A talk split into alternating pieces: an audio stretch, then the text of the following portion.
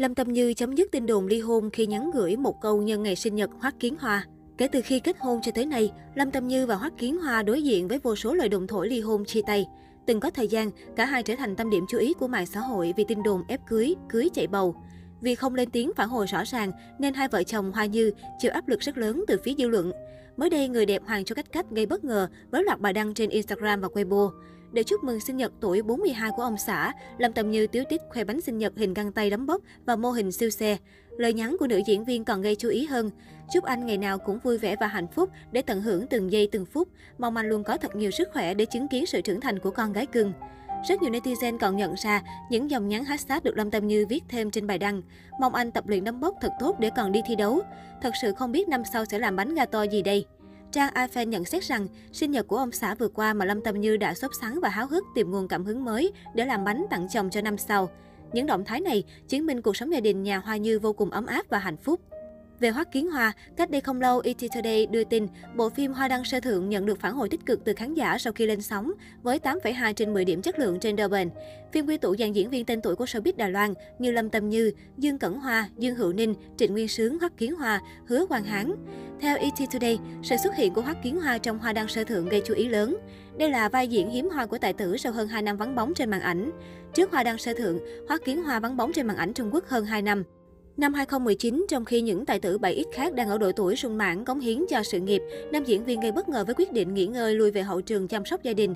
Không chỉ vậy, Hoa Kiến Hoa còn giải tán studio cho quản lý Đô Hồng nghỉ việc để chuyên tâm làm chồng làm cha. Do từ số đóng phim, dự sự kiện thương mại thời gian dài, còn với việc showbiz Trung Quốc đang bước vào thời kỳ chuyển giao thế hệ mạnh mẽ, ưu tiên nghệ sĩ trẻ, khiến tên tuổi Hoa Kiến Hoa ngày càng mờ nhạt. Theo Sina, việc Hoắc Kiến Hoa diễn vai khách mời trong phim do vợ sản xuất cho thấy sự bế tắc trong việc tìm đường trở lại phim trường của anh. Khoảng thời gian nghỉ quá lâu đang gây ra ảnh hưởng nghiêm trọng đến sự nghiệp của Hoắc Kiến Hoa.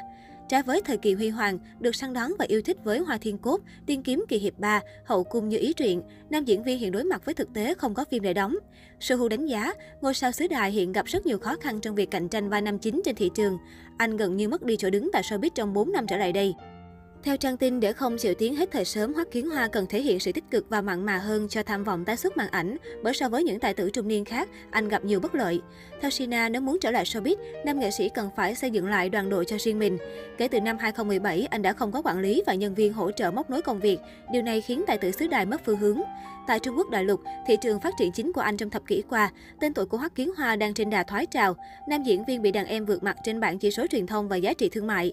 Việc này khiến tài tử nằm ngoài mục tiêu lựa chọn của đơn vị làm phim do e ngại anh không đảm bảo được thành tích khi tên tuổi đã qua thời. Chưa kể, Hoắc Kiến Hoa còn bị đánh giá khá nhát trong việc thay đổi hình tượng. Anh từng cho hay thà chấp nhận ở nhà với con hơn là tham gia những dự án phim kém chất lượng. Tuy nhiên, nam diễn viên lại không đặt ra hướng đi rõ ràng cho bản thân. Như Huỳnh Hiểu Minh, anh tuyên bố rũ bỏ hình ảnh tổng tài cao ngạo, chỉ nhận phim chính kịch, đánh mạnh vào tâm lý diễn viên. Theo Sohu, việc hai năm liền không chọn được bất kỳ kịch bản phim nào ưng ý là minh chứng cho thấy tài tử xứ đài chưa sẵn sàng thoát khỏi giới hạn của bản thân. Bởi so với đại lục, ngành phim ảnh Đài Loan khai thác không ít đề tài xã hội gai góc, đòi hỏi chiều sâu về diễn xuất, đặc biệt phù hợp cho sự chuyển hướng hình ảnh của những ngôi sao trung niên như Hoắc Kiến Hoa. Hoắc Kiến Hoa đang trông đợi vào một kịch bản thế nào hay anh ấy không có đủ sự liều lĩnh bước ra khỏi vùng an toàn? Sohu đặt câu hỏi. Do đó, không rõ bao giờ tài tử mới chính thức trở lại màn ảnh với một vai diễn đột phá.